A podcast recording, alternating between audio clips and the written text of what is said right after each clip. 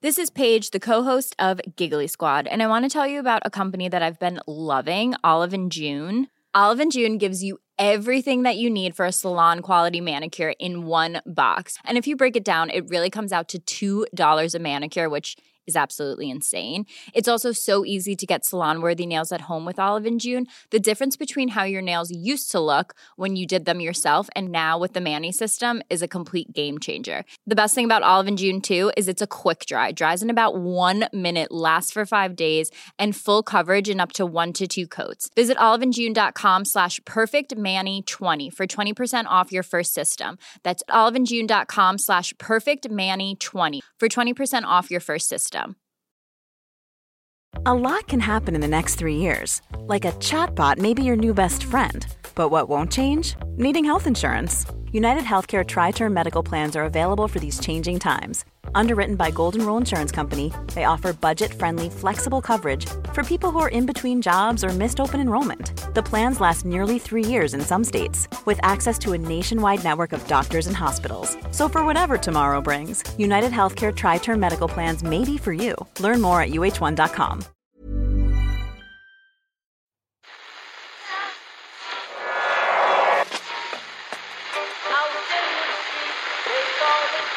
is that? That's the second time it's gone off. They never go home. They never go home. They never go home. Those those those boys.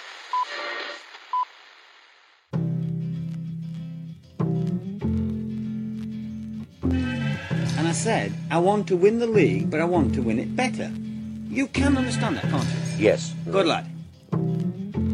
So he's almost like having a second captain in the team. Second captain, first captain, whatever. Thanks very much for joining us on the Irish Times Second Captains podcast today. We're talking LeBron James with the US Murph, Wexford hurling with Liam Griffin, and doping in rugby with Johnny Watterson. But most importantly, we have Ken Early back in the country. He may have arrived back stripped of all electrical equipment, but Ken is back. back and rebuilding my. Uh, you know, I'm, try- I'm trying to start again. You know, Yeah. start again. I can't go on. I'll go on. But I mean, a lot of people were very concerned, Ken. You wouldn't believe the number of people that approached your co-workers. One in particular. I also was on the brunt of quite a few inquiries Yeah. as to how you were holding up. I mean, in one way, it was nice. In another you way, just, you just tell them to email their sympathy to, you know, my email address, and I'd. Mm. Uh, Yeah, I have my concerns, Murph, that maybe it indicates that our society's become a little too materialistic. That people were giving you that sympathetic nod. Because, just, a just little too sentimental as well. You know, a bit. A, the- where you know, not that I want to, you know, spurn all these offers of sympathy, you know, and, and, and make the people who offer them feel bad for doing so. but this, you know, come on, you know, whatever happened to the stiff upper lip? Hmm. Whatever happened to just, yeah, so something bad happened? Am I going to sit here and cry about it? No. I don't need your sympathy. That's a British thing, though, isn't it? The stiff upper lip. Irish people do like to complain about stuff. Isn't that our thing? It's a, it's a kind of a, I suppose, a throwback from the from more austere times. Hmm. You know, when when bad things happened all the time, and frankly, you just didn't want to. Worse you know, things than losing quite a lot- electrical equipment. Yeah, quite a lot of people would lose limbs and, and stuff in factory machinery. yeah. You know, so if, if so, if you were to express sympathy over every little thing that went wrong, You'd every little your- finger, finger or, or, or, or foot that went missing in a, in a giant steel cog, you just you do no, you do nothing but emote. Mm. You know, it would just If you lost get in the way your of business. notepad or your little mini typewriter, say for instance, well, listen, I lost a leg last year. Yeah, You know, I'm not going to get too upset about this. No, this, Notepad. this miracle machine that you've lost. You probably want me to give a little bit more background on those pieces that I mentioned. And even if you don't, I'm going to give it to you anyway. Johnny Watterson spoke to the IRB about the recent WADA findings that place the sport of rugby above cycling, above athletics in terms of its percentage of positive tests. Now, they are saying, the IRB are saying that this merely shows that they have a strong approach to testing and therefore they're catching the cheats. But we'll be exploring that idea in more detail. We're going to talk to US Murph. A lot of people have been in touch with us about this to make sure that we don't let the, don't drop the ball on the LeBron James story. Because last time we spoke to Brian, LeBron, I was about to say was on the verge of moving to Cleveland. I mean that wasn't true. He was there was talk he may go back to Cleveland, but it wasn't seen as by any means a done deal. It was then broken on Sports Illustrated in an open letter. Uh, which I've sent on to you, Ken. I know you've had- had a read of it over the last couple of days. This is the letter is about a week old. A lot has happened since then, but just to go back to that part of it, this is the nub of it here. He says this is not about the roster or the organization, says LeBron, who essentially is moving from glamorous Miami team to back to Rust Belt uh, Alan Shearer country. going to Newcastle. Alan Shearer going to Newcastle is very similar to what it is. I feel my calling here goes above basketball. I have a responsibility to lead in more ways than one, and I take that very seriously. My presence can make a difference in Miami, but I think it can mean more where I'm from. I want kids in Northeast Ohio, like the hundreds of uh, Akron third graders I sponsored through my foundation, to realise there's no better place to grow up. Maybe some of them will come home after college, start a family, or open a business. Yeah. Well, I thought they were nice sentiments. They are nice sentiments. Yeah, no, I'm, I'm- not. I'm not being cynical about them. I'm, I'm really interested by them, and I'm interested to hear what Brian Murphy says about it because I've never seen a sports person. I don't think have their reputation restored in such a manner as LeBron James in the last four years. I mean, he's a joke figure. He was reviled when he left Cleveland.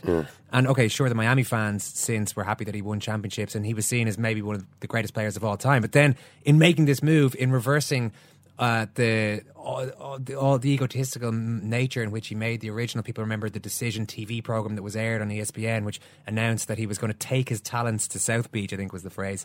Uh, it's it's stunning stuff. Well, the inf- the information that's missing from the letter is how much money he's getting paid and uh, how much more money he reckons he can make as this sort of um, pure, uh, you know, this this inspirational uh, leader of Ohio.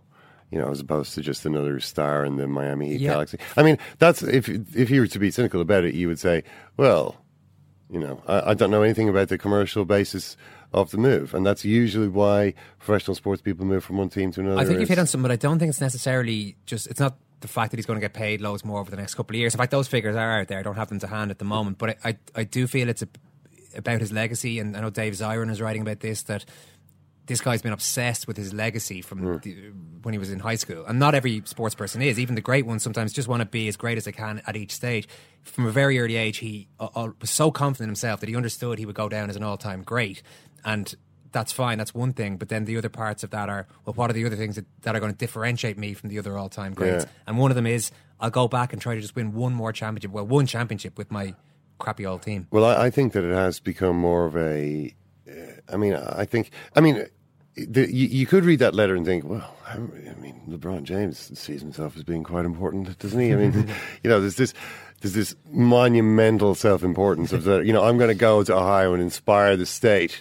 You know, I'm reminded of that guy in The Simpsons. Remember the Archie? Is it Archie? Uh, don't tell anyone about my busy hands. Yeah. Uh, I'm so respected; it would damage the town. You know, to hear. it. But but you know, you could say. But then again, he is the greatest athlete in the United States. He is a, he he is that important. You know, I mean, everybody. Everywhere he goes, people are going to be, "Oh my God, it's LeBron James!" Every, literally everywhere he goes for for the rest of his life, there's going to. Anytime he walks into a restaurant, everybody in the restaurant's going to turn around and go, "Oh, it's LeBron James." I, I you know, I'd That's say been happening since he was 18. since he was, yeah. So how how could he not have that sense of? I mean, it's it's the correct, it's the appropriate sense of self importance. And that's that how self aware he is. He's aware Yeah. of how important he is, but he's also aware of how best to present himself. It's really. Yeah, it's, you're kind of entering into a nearly a meta argument there, though, when you're talking about his legacy. And if a guy is so aware of his legacy, he's actually he's making decisions through the eyes of how people will see him 40 years from now, Yeah. as opposed to what do I want to do. You know, uh, you know, it, it's it's not as, as simple a case of okay, what what do I want to do? What's the right thing to do here? It's like He- how will I be judged um, in in by posterity? yeah, like a pre- like the way a president sort of when he has the luxury of doing so, when he's not just thinking, "How can I protect myself?" Yeah. But uh, you know, they think in they think in terms of legacy. But I think it's probably a more common thing now among uh, great sports people who are written about an awful lot. You know, a lot of fancy articles are written about them. You know, which they're then reading. They're like, hmm, you know, this legacy kind of stuff. I think it's it's like it's certainly you can see it in, in soccer. It's more the case now that players are are more aware of that or more aware of their standing or what they're going to leave. You know, I think Cristiano Ronaldo's been obsessed with it from a very Yeah. early age as well. And yeah, so I mean, I think it's an interesting move by um, by him. And if he and if he did manage to win a title, it would be like you know what Steven Gerrard didn't quite manage to do. You know, it would be a bigger. if uh, Gerrard had gone to Chelsea and then moved won three leagues with Chelsea and then decided I don't want this anymore, I want to go back to Liverpool and win a league. Who I mean, did it? That is a- is an extraordinary story. there is a kind of a case of it, isn't there? Well, Alan Shearer was the case that you mentioned. I Yeah, that's Shearer didn't win the Shearer didn't win the league. I'm trying to No, think of someone the- Oh, uh, Frank Rijkaard. Thinking behind it. Frank Rijkaard going back to Ajax at the end of his career, having won the European Cup with Milan a couple of times, Yeah. and then winning the Champions In League yeah. with the with the team of kids. In, See, uh, LeBron's not at the end of his career though. That's the yeah. other thing. Well, he can probably go for what eight eight years. Maybe he's twenty nine. And I get you. Well, I wouldn't say eight years. I'd say the, the old limbs might give out by then. But the um, but Rijkaard also probably. Uh, uh, uh, Cleveland are no good. This is the other thing. They've got a couple of talented players. In fact, they've got a couple of very talented players because they've been so bad. They've had a couple of number one draft picks. So maybe he's. But these guys have totally underperformed. Maybe he feels that he's going to be such a galvanizing presence that he he probably does believe that he could, can win a championship with them.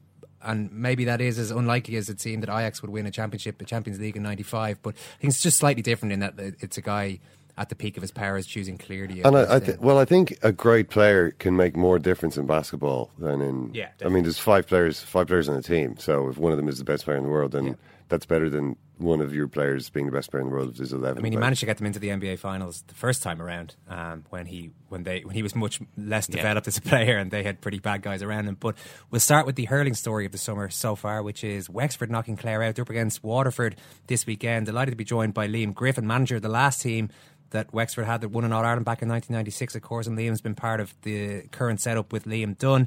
Uh, delighted to talk to you, Liam, on the show. Uh, first of all, I think everyone's looking forward to Saturday, but it's no harm looking back to Wexford Park last Saturday night. Stunning result against Clare and an unbelievable atmosphere. It, just looked, it just looked crazy, really. Does a county need a night like that every now and again to galvanise the whole thing? Yeah, I just think you know the shame is probably we have so few of those nights. Uh, that that that that I suppose is that was for for for me. I'm in attending Wexford for a long time, but I've never I've never witnessed an atmosphere like that in Wexford Park. You know, it was an extraordinary set of circumstances, I suppose, but I, I haven't witnessed it, and uh, I think uh, it'd be great if we could see it much more often. To be honest. yeah, and I guess the only way to, uh, I mean, you've, you've talked a lot about the promotion of the game, the promotion of hurling, and that's probably the way to promote it is to have, have atmospheres, have occasions like that. Yeah, well, if you take it from our point of view, you know, uh, we drew in Clare, as you know, obviously in Cusack Park, and there was a great atmosphere there as well, I have to say. And when we come back to Wexford, like if we were trying to do a, a PR campaign for the game of hurling and a, and a, and a uh, an attempt to grow the game for our own youth and to let them see what it means to be from Wexford on a special night and a special in a, in a special game.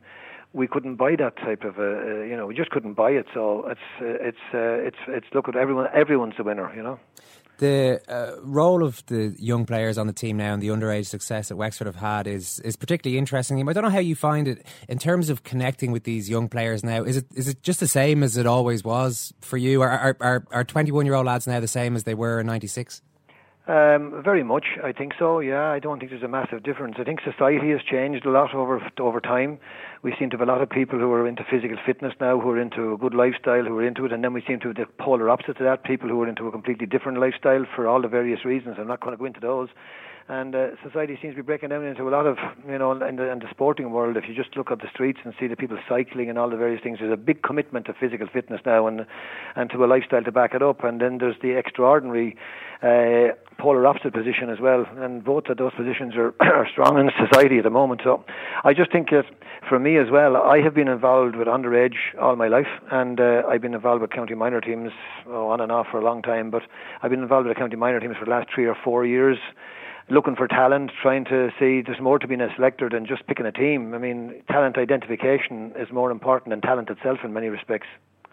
Can you explain that a little bit more? Well, you know, if you get a uh, if you get into a situation whereby you're, you're you're picking a team, I think everybody picks a team to win, and the pressure is uh, built up by fans and media and everybody else. If you don't win, you're, you're not going anywhere. I don't see it like that. I see it in a situation when you take in a, with, with an under 16 team. Uh, there's a uh, you know you can see a lot of talent and you can identify some talent. You can identify maybe hidden gems of talent that are there as well.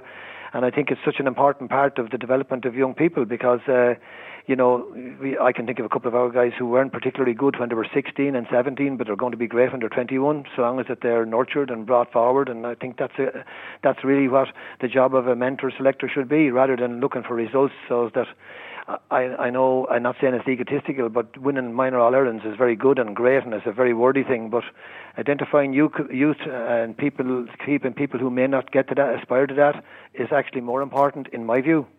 Uh, your own specific role with um, with Liam Dunn's backroom team and with this with the senior team, you're you're talking there about I suppose your role in Wexford hurling as a whole. But with the senior team at the moment, what what is your specific uh, your specific job well, job title? Well, just to give you that, I don't have a.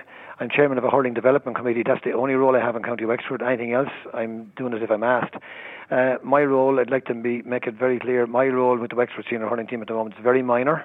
Liam Dunn and myself happen to be great friends. Uh, he asked me would I come in and do a, do a, a few jobs for him, and, and, and I certainly was never going to say no and uh, I certainly wouldn't fight myself on anybody in any mentor in any position. But uh, I was never going to say no to Liam because it's a it's a project that I have a passionate interest in myself, the growth and development of the game again, Hurling and Wexford, and I don't see it as a a, a one match job. I don't see it as a as a two match job. I see it as a, as a long term project and to get systems in place that will try and uh, try to absolutely say it without any fear of um, you know offend anybody to try and keep forcing the idea that we need to have systems and systems and plans all the time to, to, to identify our talent, to bring on our talent, and to take them from the very time to start to play hurling right through to like the journey from their seven years of age uh, to the time that they're going to play for intercounty. Who would have thought that Conor McDonald at seven, ten years later would be playing senior intercounty hurling? And that's what happened. This journey is very short, but people see it as an All Ireland championship or see it as a you know as a big win this year those big wins uh, are great, but I think the long term project's more important. And I think uh, Sean Moore wrote a, a, very good article yesterday on the paper about the ghost of the past, and maybe mm. I'm a ghost of the past at this stage, like uh, you know, uh, of where I where I, where I grew up in and the environment in which I grew up in, and how, how, how, fantastic and wonderful it was, and it was all based on the back of a county hurling team. And uh, I just think that, that the whole of Wexford was different in those days, and it had a different feel and atmosphere about it. And I just think that we slipped off the cliff, and I just think that we should try and reclaim our, our position and stay there this time. I'm really interested in the points you raised there, Liam, about the about underage success and what you deem that to be. It doesn't necessarily have to be winning All Ireland. I saw Jack O'Connor recently talking about this before his minors. He's, he's in over the Kerry minors again, and they were playing Cork in the uh, Munster final. And he said, you know, while development is very important, it, it do, you do have to instill a winning mentality at some point, and that he felt that it was time for Kerry to start winning at underage again, which is maybe slightly different from the take that you have there. Well, I don't want to come across all uh, philosophical, but I think there's more to even there's more to that if you're training young people um, you know, you're training them for like I, I have a young guy a few years back wrote to me from the states where he's involved in doing a lot of work with young people, and he said he learned it first on the fields of our pitch and uh, as a kid himself, and he was uh, he was always a sub practically as he said himself.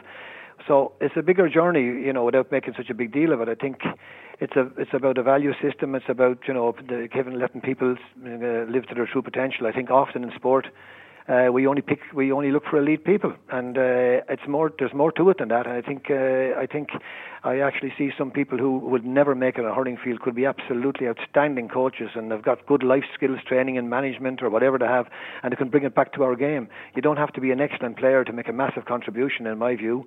Uh, if you've got some knowledge of the game and you've got an interest, why shouldn't it be cultivated? So it's a, it's much broader than just that winning all the time. I think that winning all the time. I know when I was younger, maybe I was much more driven to be winning, but uh, as I grow older, and uh, as I know from my own life's experience, I had to give up hurling when I was 21 years of age and go abroad to, to work. So uh, you get different experiences, and I just think all of those experiences are seriously valuable to our game and the growth and development of it. It sounds like you're uh, you remain obviously very close to Liam Dunn. There, you call him a friend. Is that part of what appeals to you about being involved? You say it's a minor role you have, but to, to get involved with the senior team. Yeah, no. Look, Liam Dunn asked me, and uh, uh, you know, it's like uh, you know, the easiest thing in the world if you've been a manager before is to probably to say stand back and be, become a, a critic, and that's acceptable too. There's no problem with that. But like I don't put my ego on the line on the basis of a Wexford team does if it does well or badly. If I, if I can make a contribution, obviously, if that's if that's uh, if that's asked of me, I will do it. And there's no strings attached. If it's the right person that wants me to do a job and I can help, why wouldn't I? Like, and uh, I have a passionate interest in my own county. But myself and him are great friends. There's no question about that, and have been for many years, even before I took over the Wexford job. So naturally enough, if FIFA could do something, sure, of course I was going to do it. But it, it is a minor role, and Liam Dunn is the manager, and his management team are managing the team, and they're doing a great job, an absolutely fantastic job. And I think I think anybody. I know in my time I brought in experts from the outside to help me uh, and and give them the stage if I felt they were able to do it, and just let them get on with it. Like I mean, I'm involved in management all my life. I have a lot of people working within my organisation, and uh, they're, they're they're invaluable to us. They're, some of them are doing jobs that I couldn't do myself. So I think the measure of management is about utilising every facility that you have available to you, because it's not all about me. I didn't win the Ireland for Wexford, and that's the truth. And I'm not saying that to be self-dismissive. I didn't. Uh, I certainly facilitated it, and I worked bloody hard to try and make sure we did it. But I wasn't playing. I didn't do it myself when I was playing. Uh, I think I could have done, but I didn't, and that's a lovely little dream to have. Uh, be a lot of fellas tell you I couldn't have ever done it, but that's neither here nor there. So I just think management is the art of getting the job done, and uh, and I think that uh, if you look for all the credit for yourself, um, that that, that diminishes the chance of ever being a winner. Uh, Saturday evening in Nowlan Park, and this is kind of set up in a lot of ways for Waterford. You know, they've they've been forgotten about. They had a very low key victory over Laois in the last round of the qualifiers. Wexford have been, you know, in the eye of the, the public scrutiny for the last two weekends, two brilliant games it's it's kind of ideal for for Waterford in a lot of ways coming into this game. It is, but I still don't think it's any better than a 50-50 chance. I think we've got a 50-50 chance. I think they have as well, obviously. But uh, I mean, I wouldn't say I wouldn't play us down. I think we've got a we, we've got a good chance of beating Waterford. They've got an equally good chance of beating us. It's going to be what happens on the night, to use a cliche. But I think that uh, I think we have a great chance. I think they have a very good chance, and I think it's up to us to get out there and try and win that game and and and. Uh, uh, I think we I think we got the ability to do it. But I also respect Waterford greatly as well because they've been they've been doing great work in Waterford as well. So look, it's uh, it's anybody's game at this point. But we're going to go on, obviously and give it everything we have again. I'm sure of that, and I'm sure that Liam Dunn will make sure of that, and I'm sure that the players will do that. All right. Well, listen, Liam, enjoy the game, and listen, thanks so much for talking to us today. No problem, Ciarán. Thank you. Fascinating stuff there from Liam Griffin. He's always a really interesting guy to talk to. I have to say, although if he doesn't want to give you a clear answer, he he doesn't have to. Yeah. I mean, we asked him a couple of different ways there what his exact role is. Ah, don't worry about that. I'm just doing. I've just got a minor role in there. Malachy Clerkin, I think, may have said it best on our show on when on Monday night when he on Monday when he said that he was basically a vibes man like uh, Bez and the Happy Mondays. um, and I think that might actually be it. But I mean, if you've ever met Liam Griffin, if you've ever spoken to him on the phone as we just did, it's blatantly clear that the man is an extremely enthusiastic, infectious kind of guy. And I think that that's when you have a guy like Liam Dunn who has a very definite idea of how he wants the game to be played, how he wants to manage a team, having a guy around like Liam Griffin who has instant respect, has managed a lot of these players at underage level. I mean, it's in way it's kind of a no-brainer if there's no ego involved, and there doesn't appear to be an ego involved here. They could is, lose to Wexford to Waterford though. They could very easily, very easily, and. But it, it, again, it kind of depends on what Waterford team shows up as well. I mean, they played brilliantly in the drawn game against Cork, absolutely brilliantly um, were terrible, wretched the second day, really. Um, so you don't know. Waterford are at a weird stage in their development as well. They've got an awful lot of young players as well. Um, so yeah, I mean, you would still be backing Wexford, just but it really it that game last Saturday was a huge, huge game, and they need to come down from that pretty quickly. Let's talk LeBron. Yes, we have to say it. Remember, this is just a football game, no matter who wins or loses. I am deeply sorry for my irresponsible and selfish behavior. You're being extremely truculent. Whatever truculent means, if that's good, I'm there. Strike three called, and the Giants have won the World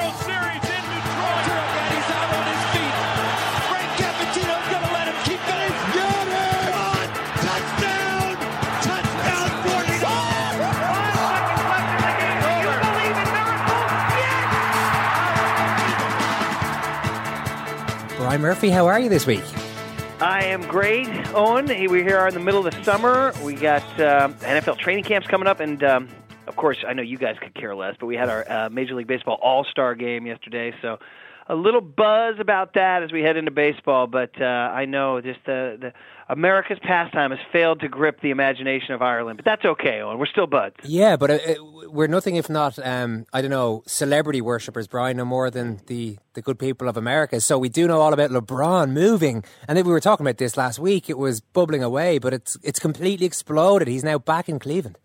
Isn't it incredible? I think our last chat, we talked about this. In fact, I know yeah. we talked about this in our last chat, and we talked about – sort of the mind blowing possibility that he actually might go back to Cleveland. And we talked about, I remember when we were talking about it, it's kind of like, well, that's, you know, I mean, yes, it's been mentioned. Yes, it's on the table. Yes, but there's no way this is going to happen. It just seemed almost too, I don't know, fantastic of a story, too, too unbelievable of a story. I really, I mean, I'm trying to think of a. I think last week we even said I can't really think of an appropriate analogy of a guy who went from being, you know, ultimate icon, local god, civic deity, to total pariah, uh, ultimate villain, uh, you know, uh, enemy number one, public enemy number one, to now coming back again to uh, rose petals and parades and triumph. It really is quite remarkable. And how he did it, too, has inspired a lot of debate, a lot of discussion about the manner in which he chose to announce it. Uh, but he did it. Cleveland Cavaliers. And think I mentioned this to you last week. It's kind of amazing that Cleveland, the city, is really almost inarguably the saddest sack sports city in America. I mean, San Diego's never really won any championships either, but San Diego has sunshine and beaches, and they don't really care.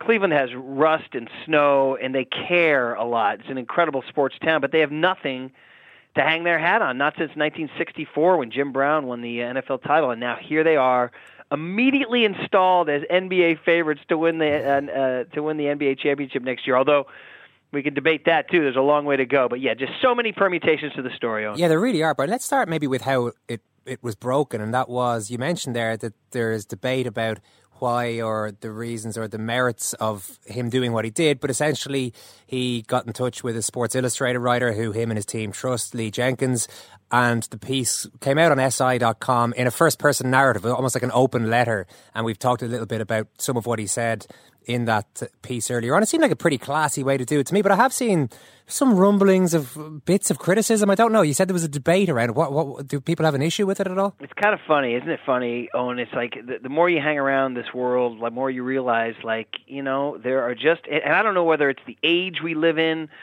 or if it's always been this way with the human condition, but cynicism runs amok. I mean, there are many people who just don't believe things can be what they are. There's always a belief that human beings act with ulterior motives, that human beings don't act in pure motives. Uh, I, I don't know. I, it's hard to describe the LeBron thing. I, I thought. I, I, listen, I thank the cynics though. Cynics provoke thought and they provoke you to think as to whether their position has any merit at all whatsoever.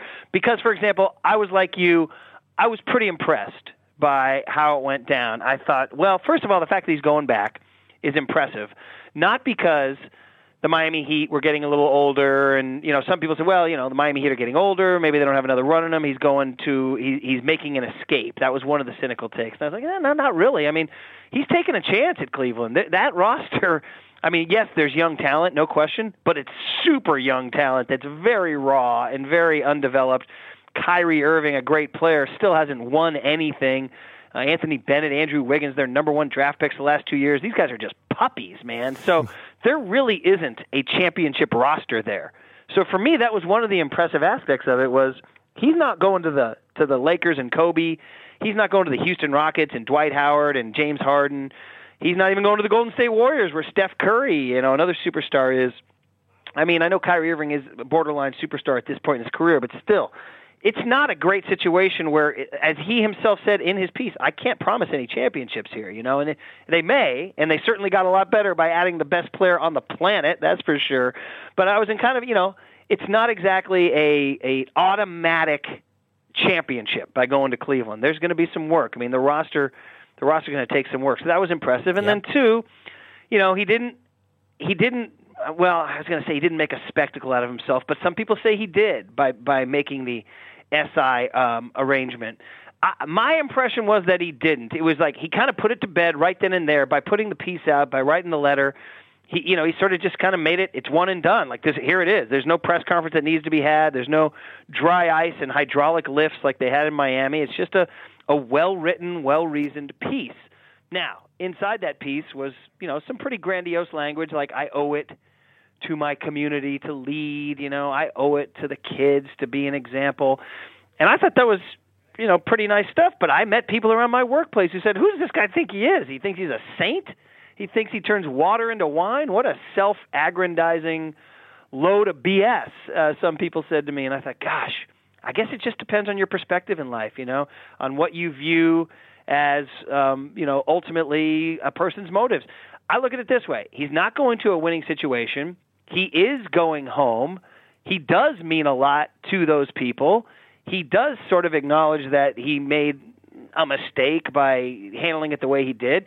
He's not holding a grudge against the Cavaliers owner who you, quite frankly, you could hold a grudge against this guy. He left that letter, Dan Gilbert, that Mm. mocking letter on his website for years. So Can you just remind us of that element of it, Brian? There are so many strands to this story, but he had to, and we had something, mm, uh, well, maybe not quite as severe, but uh, Roy Keane, when he became the assistant manager to Martin O'Neill quite recently here in, in Ireland, uh, had a bit of a bridge to rebuild with John Delaney, who's the the chief executive of the FAI, the Football Association here, because those two had had issues in the past, and people didn't. People just kind of assumed that they wouldn't work together, but they have. And uh, Dan Gilbert maybe a little bit more. severe. He was hugely critical of LeBron when LeBron moved from Cleveland. he was. I mean, I mean, you go back and read the letter. Uh, I mean, he basically scorched earth. You know, left no no bridge unburned. Uh, Dan Gilbert basically said it's over. You know, and then of course the ridiculous pledges that it, the LeBron would never win a championship in Miami, and the, Cavaliers would win a championship before uh, he would. I mean, it was very personal. And go back and read it. It was very um, oh, it was as angry as it gets. But it- it's almost a lesson in you know, Dan Gilbert talking about emotional reactions and publicly emotional reactions and what it means and, and how long you should hold a grudge. And now for Dan Gilbert, of course, it's a no-brainer to turn the page because he's a businessman and he A wants to win and B wants to make money, or I should say flip-flop that. A wants to make money and B wants to win. And LeBron brings both. I think uh, they sold out their season tickets. I think in a heartbeat as soon as LeBron came back. Uh, I'm sure their TV rights are going to go up through the roof. So there's going to be all sorts of financial benefits. So there's a real reason for Dan Gilbert to want to want to, want to turn the page. Plus, he was embarrassed. I mean, LeBron won two championships uh, before the Cavaliers even made the playoffs. Uh, LeBron made four straight NBA finals. The Cavaliers became a joke that had to have the first pick in the draft two years in a row. So I understand it on Gilbert's end to want to turn the page. He, he I, I see him as just kind of a, an opportunist in a way of like, oh man, give me some money, give me some wins. So, but it was LeBron forgiving Gilbert is another thing. I mean, he could easily have gone to any other team. First of all, he could have re-signed with Miami. Miami, Miami, you know, brought back Dwyane Wade, brought back Chris Bosh. I mean, they're still going to be a good team. They've added some pieces now, Luol Deng and and people like that, Mike Miller. So they're going to be good. I mean, he could have gone back to Miami for maybe two more years, something like that. So that's what I mean about LeBron's motives being, I think, a little a little more impressive than I gave him credit for because he is forgetting a lot of negative feelings and a lot of negative vibes. Don't forget they burned his jersey. Now it may have only been a couple of knuckleheads, but the image endured, burning his jersey in the street. So he's not just uh, going back to where he doesn't necessarily have a guaranteed winning situation. He's going back by putting aside grudges, and he wrote it in that piece. Who am I to hold a grudge? And it makes you think as a person if you have any grudges going in your life right now, uh, whether it's personally or professionally, you start thinking about, hmm, I wonder, who am I to hold a grudge? Well, LeBron isn't. So I was, you know, again, I might be. I think in most of my life, I've been less cynical than other people, trying to find some sort of glimmer in this uh, trail of tears we call life. so I've, I've, I sort of give, I applaud LeBron for the way it all went down. And by the way, I'd add that the one last note here on that Lee Jenkins, the guy he chose to write it, is one of Sports Illustrated's most gifted writers. And so if you want to, if you ever want to have a message of your own, the Eoin McDevitt apology, have Lee Jenkins write it for you because he's able to craft it in a very art, artful and uh, some would say, a cynic would say, propaganda style way. But I would just say it read quite well too. Yeah, well, I've, I read a follow up piece that Lee Jenkins did where he gave more background to it, and uh, it definitely was. I don't know if propaganda is the right word, but it was very much in favour of LeBron. I mean, I think uh, you know uh, uh, it's it's probably an old enough lesson in journalism that a guy's not going to let you break a story like this if he doesn't um, if you haven't written nice things about him in the past for the most part. But Jenkins was saying that LeBron never forgot his roots in Cleveland, that he maintained his corporate offices there. Uh, Johnny Manziel, you mentioned Johnny Football is involved now. He, he's in Cleveland, and after the draft, apparently LeBron could be seen walking around with his Johnny Manziel Cleveland jersey. a fan charged up to him during a game in Cleveland a couple of years ago, maybe last year, and asked him to come back. And rather than freaking out about this breach of security, LeBron patted the guy in the head and then followed him on Twitter later that day. So it seems as though, I did, certainly the way Jenkins um, phrased it and the way he presented it, LeBron just really loves where he comes from and, and, and wants to show that you can actually the, the talented people don't have to move away. I mean, it's not the most glamorous part of America, but you can always go to college. You know, uh, go away. There doesn't have to be a brain drain or maybe a muscle drain in this case. Yeah, man, that's the positive spin, and that is, and that is to me. I mean, to me, actions speak louder than words, right? I mean, he's doing it, yeah. and so I mean, I read there's a guy named Gene Weingarten of the Washington Post. You might want to read that piece. I always like to throw my links out there. Mm. As far as a cynical view of it, he's a good writer, Gene Weingarten. He's not even a sports writer. Actually, one of his big problems was everybody in journalism circles credited Sports Illustrated with a quote unquote scoop, and Gene Weingarten's argument was a scoop is something that somebody doesn't want reported. You know that, and he's right about that. It wasn't really a scoop so much as it was an exclusive. I think that's a better mm. word. But he also said he thought it was a load of BS and a load of a load of PR, uh, uh, self-serving PR rehab. And I thought, well, I mean, I understand what you're saying. LeBron does paint himself in pretty flattering light here, saying of what I can do for these kids. But the fact of the matter is, I keep returning to the action itself. Mm. He's doing it. I mean, he's not he's not just saying, "Oh yeah, I'm going to raise some money or send a check or whatever." He's moving back to Cleveland. You know, he's moving back to those bad winters. He's moving back to where there's not a great economy. He's moving back to where, you know, like you talked about the population drain and the brain drain and all that. I mean, he's doing it. And so he's he's he's walking the walk and that's so you know, to me, th- that's the ultimate. It's like, okay, well, where is he going to be? He's going to be in Cleveland. Is it going to affect a kid in his old neighborhood? Maybe. Is it going to affect that kid positively? Maybe. Is he going to be able to be in his old neighborhood talking to those kids more because he's physically there? Yes. You know, is he going to try to bring Cleveland its first championship in 50 years? And, you know, I've seen it here in San Francisco, which is a city awash in money, Silicon Valley money. We are just in a huge bubble of cash here. And even at that, the Giants' two World Series championships brought incredible amounts of civic pride. You guys know how it is when Ireland wins Six Nations rugby or, or does anything good in, in any international sport or any county that wins the GAA with Donegal a couple years ago, right? I mean, it, it matters in this brief existence we have. You can have those communal civic moments. He's trying to do that for Cleveland. He's trying to give them that moment that the Boston Red Sox have and the Seattle Seahawks have and the San Antonio Spurs have. So, I, again, I don't want to be portrayed as a sucker, uh, somebody who doesn't see the cynical side. I, I read it. I acknowledge it. It's it's definitely a harsh view to view him as a PR spin meisting BS thrower. And sure, I think he does have a bit of narcissism for sure. I mean, he's proven that in the past. Any any of these great athletes, I think, have to have it to a certain degree. I think guys like Roger Federer and Tiger Woods have it too. So, uh, but he's going to be there, and to me, that's like that's impressive. He's going back to Cleveland to a to a lousy team, to a to a depressed city, and he's going to go throw on that jersey and be there for those people. And for that, I give him a win. One element, Brian, of it, which I don't know if you agree with or not, and it doesn't necessarily mean it doesn't have to be seen as a cynical thing one way or the other. But he seems to be a guy who is very, very obsessed with his legacy. Maybe every great yeah. sports person is, but yeah. it seems like right from the time he was sixteen, this guy knew what he needed to do and how he wanted to be remembered. And it could be that if he somehow drags this ramshackle outfit, gets them together over the next maybe two, three years, whatever amount of time he has to do it, wins one championship with them, he might feel that puts him on a even though he's not going to ever get Michael Jordan's six or whatever it was, he might be seen in a different, more positive way in 10, 15, 20 years.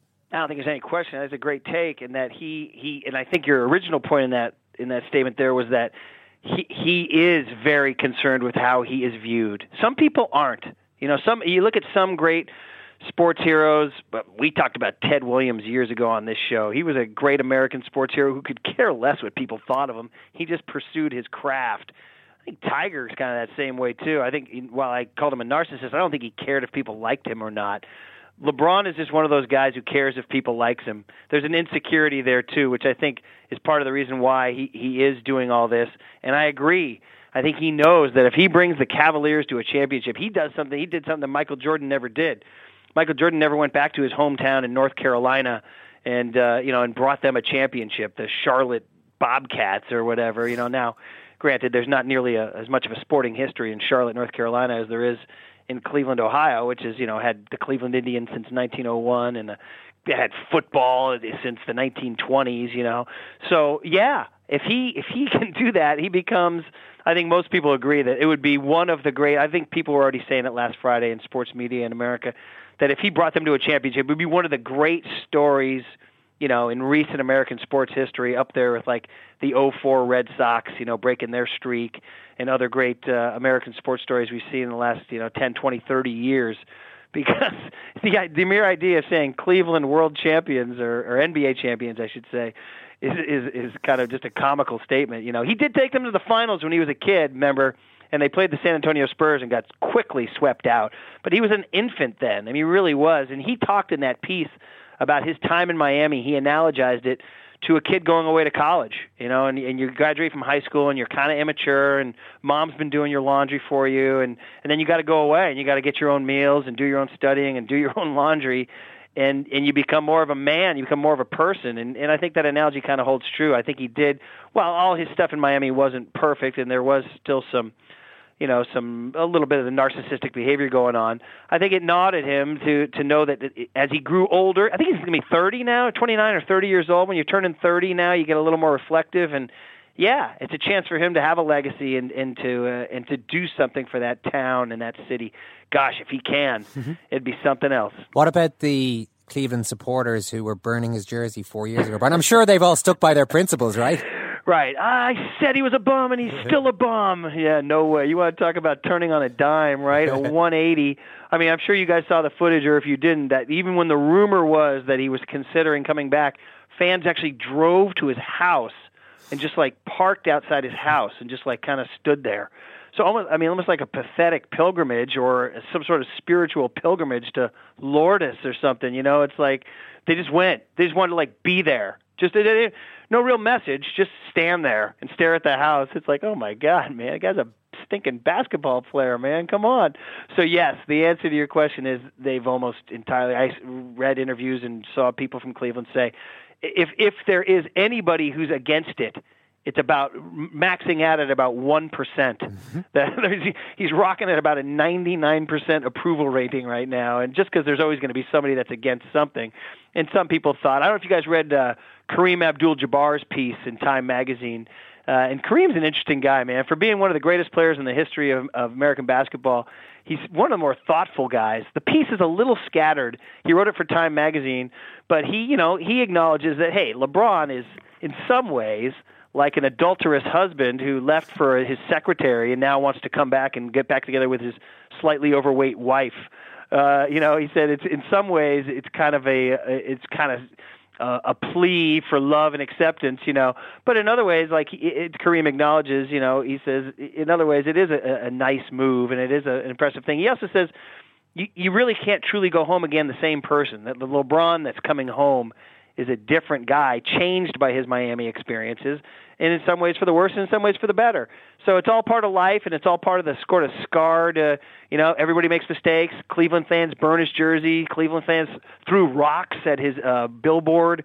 You know, Cleveland fans. The owner wrote the letter, and now guess what? Uh, it's like anybody you know in life who's a husband and wife who've reconciled, a boyfriend and girlfriend who've reconciled, whatever. It's all it's all good when you get re- cue up reunited by Peaches and Herb. Remember that beautiful song from what was it, 1979? Come on, baby, that's a classic for R&B tune from the late 70s. That's the song, reunited, and here they go, and it feels so good. I love it, Brian. Listen, I'm sure it's been keeping you going all week. Great story. Thanks a million. All right, on all the best. I am really interested in the Michael Jordan comparison. We talked a little bit about it there with Brian it just struck me as we were chatting. I remember reading that piece, uh, which I I'm getting up in front of me here. This is the was Jordan at 50 it was called by Wright Thompson on ESPN mm. a couple of years ago and uh, he was I have it here LeBron so this is a, a, piece about Michael Jordan a portrait of him as a, you know just around his 50th birthday still as competitive as he always was in part of it the LeBron James comparison is coming up quite a bit during it and you can see well it's actually explicitly Michael Jordan states what are you talking about this guy so I wouldn't even be the best. You know, he, look at the guys he's up against; they're no good. I mean, I was in my prime against the best players ever, all this kind of stuff. But there's a really telling bit where Jordan is watching a match uh, that's on, and LeBron is playing, and he notices a particular kink in LeBron where if he goes left, he's going to shoot, and if he goes to the right, of the defender is always going to drive to the basket. And it gets to a point where Jordan doesn't even have to look up. He he hears LeBron shoots, and then he just kind of says he's on his iPad or his- whatever it is, and just goes, "He went to the left, didn't he?" And there, everyone else like, "Yeah." So essentially, Jordan is getting these things 100% right while being unbelievably curmudgeonly and former athlete about watching LeBron James there. I mean, uh, it's like that's why the Maradona comments about Lionel Messi this week created such a stir because people care about this, and it's a really human thing, I suppose, to go down in history as to to guard that unbelievably jealously. That idea that you're the best player your country's ever produced, or the best player a sport has ever produced. It it's. I remember reading that. and I remember just saying that is unbelievable that he would say that with a journalist in the room because it's, you know, it's it's so telling. Like it's such a telling. What, was- what was this where Messi? No, the marketing- point. You know, the, the, the Oh, point- that Jordan would be yeah, saying, yeah, yeah, yeah, that he would be so Open about that. open with a journalist in the room when it's the thing that people want to hear Jordan talk about more than probably anything else. I mean, how, Jordan is relevant to today's basketball only in that co- in that comparison in a lot of ways. Uh, yeah, This was the plot line of Rocky Six, wasn't it? Rocky Did I Six. I ever haven't see seen Rocky? Rocky Is that is that Rocky Balboa? Is that the is that what it's called? Rocky Balboa, yeah, The m- relatively recent one. yeah, and so so um, basically there, there's some kind of ESPN type talk show where they're simulating fights between boxers from different eras, yeah, and yeah. you know, and uh, I don't know if, if Rocky loses in this simulation or some, but anyway, there's a lot of the old pros are getting a bit irate about this. Like, oh, you know, I would have beaten, you know, and Rocky anyway ends up. Uh, Fighting Antonio Tarver or something like this. Yeah, he's some he- actual no, he, boxer. Yeah, he fights like the current world heavyweight champ, even though Rocky is like seventy years old, and uh, and he's got these big drooping, drooping, uh, you know, man boobs. He gets in the ring and uh, and he goes fifteen rounds. I don't want to spoil the movie, but he he. Is, is it an uplifting tale? uh, I think he may, maybe he loses on points, or but he's definitely still standing at the end of the. At the Yeah, end of and the that's all you need when you're 17. and you're fighting a heavyweight title fight. If you're still standing, If you go the you've got to- 15 so rounds. that's a heartwarming. He takes the usual massive beating. Yeah, But he, he took a fair few of them over there. over but, the. but he's the- he's the big uh, big sort of purple head on him still there Do you still often standing think? You often think watching those Rocky movies. Has anyone taught this guy to jab? What about He's sticking throwing a move? lot of throwing a lot of A lot of big big haymakers. punches. Big looping right hooks there. I mean, when they connect, grand, but you are leaving yourself what, what- slightly open. actually what do you think happens halfway through the fight He gets knocked down. No well I think um, I can't remember that in that detail His wife comes in and tries to stop the fight. no uh, no no she I don't think she's Mikhail Gorbachev makes an appearance. no uh, he turns the tide Ah, things are looking pretty bad. Things are looking really bad, but he, he suddenly connects with a couple of bit, and then he turns the tide, and suddenly he's, he's got the champ rattled, and uh, and he comes back at him, and it's like he's pounding sides of beef again, uh, and then and then the, the then the fight's over, and the champ respects him. Second captain's football is out now. That's yeah. They have asked for that, really. Well, you can laugh. It was the World Cup. I'm a little bit of an idealist, but having said that, I want to be like me. You don't know what you're talking about. What did you know? I managed to stay alive for 16 All right, lads, hours. we're going to need it. I'd say it to you, Pace, and I'll say it to you now. Come down Swansfield and we'll see them, won't we? What you doing down here, you phony man? Well, uh, I suppose like that great uh, reptile of the Amazon jungle, Eoin, uh, the anaconda. Uh, it likes to eat big, big chunks of food and then takes a long time to digest them. It lies there in a state of torpor uh, with the uh, water pig or whatever it is that is having to swallow, uh, slowly moving down that mammoth digestive tract, getting smaller and smaller until at the end all that comes out is a is a couple of trotters and, a, and some tusks, and that's that's this, that's where we are at with this World Cup. We're we're close to finishing, but not quite finished. We're lying there by the bank of the Amazon, digesting, uh, digesting the World Cup, and that's what's coming up. Di- uh, World Cup Digest. Richie Sadlier is helping us with this. Richie piece. Sadlier. Richie's deep into the digestive tract. And Raphael Honigstein reports from the great city of London on on the German homecoming. London is is the uh, is the capital of Europe, uh, status to which Berlin, which was the actual venue of the German homecoming, once aspired. And uh, he's going to tell us how that victory is going down. Is it the greatest ever German team? We don't know, Eoin, but it's certainly the most popular in Germany. Let's talk doping in rugby, which hasn't been hasn't been seen as much of an issue as in some other sports, but there has been a recently published finding from the World Anti-Doping Agency, which could be a cause of concern. Johnny Watterson has been reporting this story for the Irish Times. Johnny, thanks very much for popping down to us. Good, thanks, Eoin. Yep. Listen, we want to talk to you about the piece you had yesterday in the Irish Times, which was a reaction to a WADA report that came out last week. Maybe we might just uh, explain what the WADA report is, first of all. Essentially, they um, collate all the data from their accredited labs and publish, I guess, a list of, of um, different sports and how they're doing in positive tests in, in doping. Yeah, WADA collect all of the data from 33 laboratories around the world. Um, it's probably one of the biggest scientific experiments, if you want to call it that, undertaken uh, in sport. But they do that and they collate them just into figures. They don't comment on them. They don't say what's good or what's bad. They just present the figures. And you can look at the figures and see what they've come up with. Uh, the respected agency, all of the laboratories are accredited by the International Olympic Committee, so they're all very credible. Um, they did, I think, over 170,000 tests on both blood and urine. So it's certainly one of the biggest uh, undertakings I've heard of. Um, it's bigger than what a university could do. It's probably bigger what a country like Ireland could do.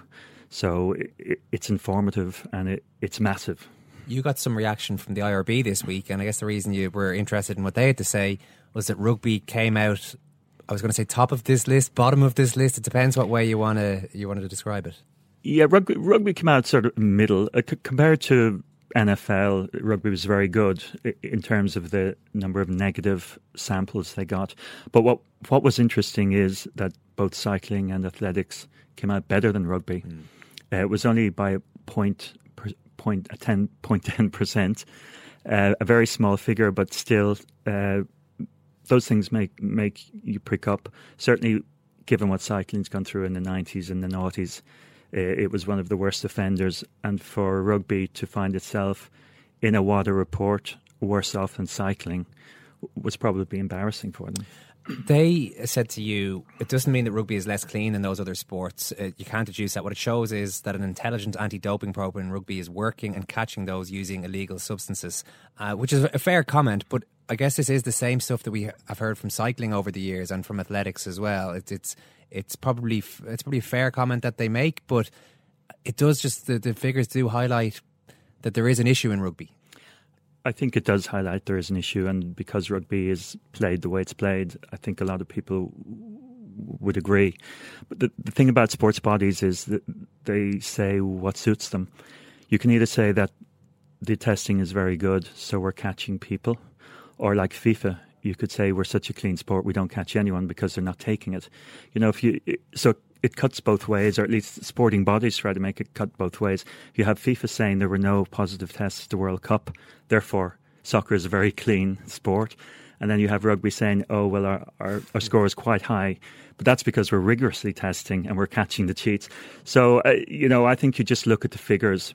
And certainly WADA I think one of the strengths of, of the WADA report is that it's just figures. They don't try and interpret them. They don't put a spin on any of it, and they don't comment on it. They just say, "This is what we found," and I think you've got to just take it like that. The argument that rugby can make, if they want, is that maybe there's not a there's not a traditional culture of doping as such, and that they could make that argument very legitimately in comparison to say cycling. But the danger might be that a culture has to start somewhere, and a culture is something that develops. So you do have to stay on top of these things to m- ensure, perhaps, that it doesn't start seeping in, that, that, that in ten and fifteen years we're not actually talking about it in terms of well, maybe there's a culture developing here. Yeah, I, I agree with you. Uh, that does happen, and in fairness to the IRB, one of the things they did say was that they are targeting their under 20 players. Right. And we, we all know there's a culture in schools and there's a culture of underage rugby where they take supplements, where they take creatine, where they take on licensed products, basically. And that is a cultural thing.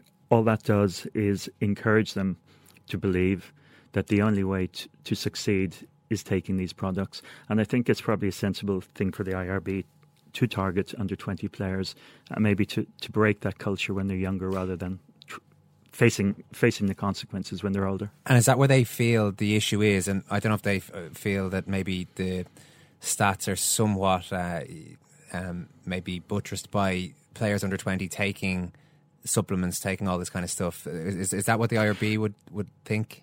That was the inference in what they said. Uh, they didn't explicitly say that, but they did say they were tar- targeting underage players in conjunction with a, an educational program, and I, I, believe that's true, and they are doing that. But at the same time, you know, they were pushing they were pushing their own figures, and their own number of positives that they got were only a fraction of the figures that WADA came out with. So you, then you have a, a credibility issue do you believe an international body or do you believe a governing body testing their own players? And I think most people will, would look at the WADA figures rather than the IRB figures. Cycling is an interesting case, and everyone would accept that it's certainly cleaner than it was 10 years ago.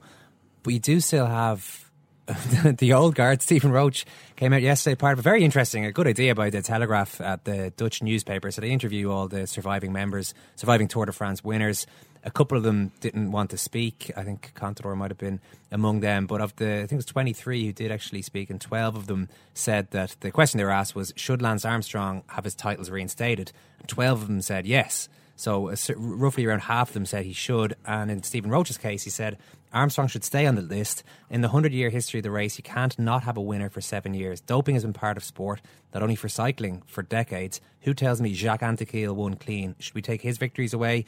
Or why does Richard Virenque get to keep his polka dot jerseys? Were you struck by these uh, odd comments? I was struck by Stephen Roche miscalculating public opinion on this issue.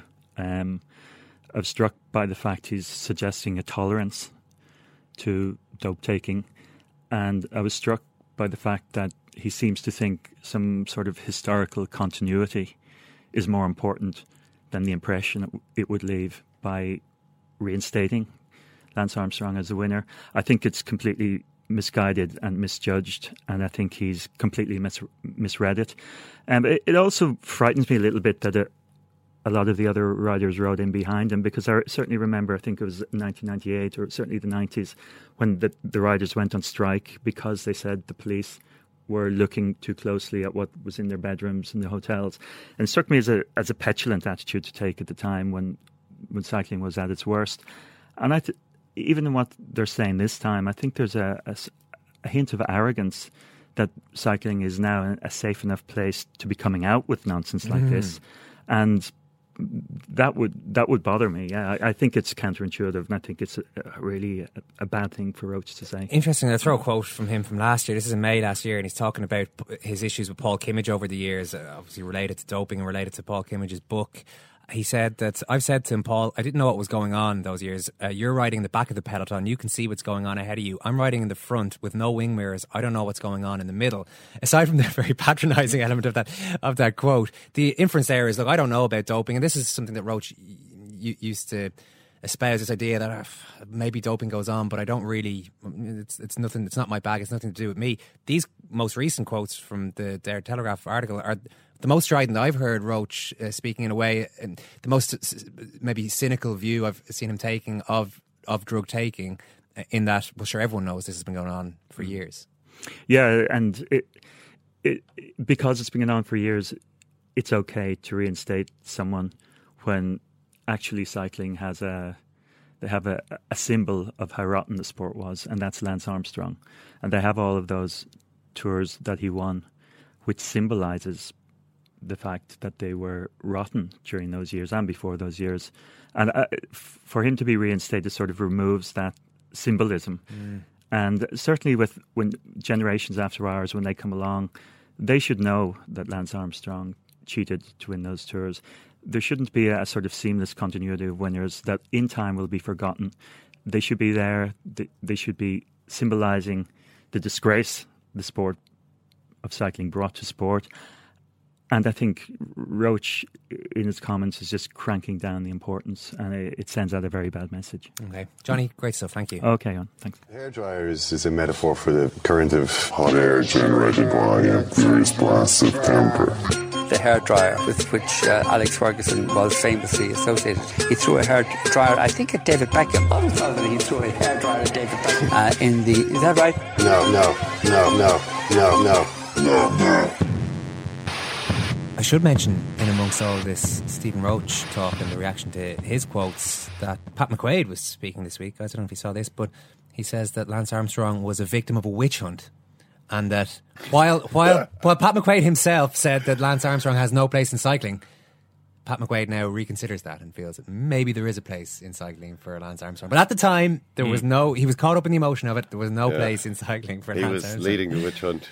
Well, brandishing his claims flaming torch. Yeah, he claims it's Travis Tygart leading the was leading the witch hunt. Yeah, Pat was more like sort of the, the local cleric who uh, He was rather facilitating the. I wasn't really too sure about this whole, you know, let's banish uh, Frankenstein's beast from the village. I mean, he had to be convinced, but at the end, he saw it as an important role, uh, Yeah. as more as a symbol than a driving force behind the pitchforks and the lit hay bales. If you've been enjoying the golf today, have a read of Dave Hannigan's piece in the Irish Times today. He was. Uh, I hadn't realised there was there's an ESPN channel online dedicated only to Tiger Woods' movements in this tournament, which should be quite fascinating to look at. The point that they've presented this in the overall context of just how reliant American TV is on Woods, which is fair enough. We probably knew that element, but the point made is that they've made it that way by promoting Tiger over the years at the expense of other golfers. And even when Tiger's not in contention, they present it as though he is because they want to Mm. show him, and they fail to develop the characters of some of the other guys. Maybe Phil Mickelson aside. Yeah, the amount of times you you uh, see a TV advertisement for a tournament that starts with Tiger Woods may not be playing in this tournament with a shot of Tiger Woods. But there is golf. But there's still a galaxy of stars, and then you fly through like 15 faces really, really quickly. Matty Clerkin talks this weekend to Ken McMenamin in Saturday's Irish Times, uh, which I'm sure you'll read. Ken, you'll definitely read that piece because you get very excited about these Dublin Meath clashes. Well, this is around. What do you think about the- this weekend? This is about the Dublin playing me th- this weekend. Of course, you know that, Ken. Well, I think we'll send them back, uh, back to the plains of Royal Meath, uh, with their tails between their legs. A legs. very short journey back to Meath. Yeah, I mean, to be honest, I think it's great the way they keep coming back at us. But they don't fear the Dubs, Ken. They wouldn't fear the Dubs. I suppose they have no choice. The fixtures tell them they have to come up here every year and uh, and uh, and receive a lesson. But hopefully, over the over the years, as the years pass by, they'll learn something. And maybe, you know, they should be thankful. When you're getting a paddling like that, sometimes it can be difficult to absorb the knowledge that's being imparted at the same time. But you know, they've got a year. They'll have a year then until the next championship action to reflect uh, on, and see if they can put any of those lessons into uh, into practice. Drop us an email. What's our email address, Murph? It's secondcaptains at irishtimes.com. Twitter at Second Captains, Facebook.com forward slash Second Captains. Hope you've enjoyed today's show. Do get on to irishtimes.com forward slash podcast. Have a listen to some of the other shows out there. And in the meantime, thanks very much. We've greatly enjoyed bringing the show. It's great to have Ken back. Thanks, Eoin, Thanks, and thank Ciarán. you, Ciarán. Thanks, Ken. Thanks, Eoin. Have a listen to our football show. It's out there too. Take care. Bye bye.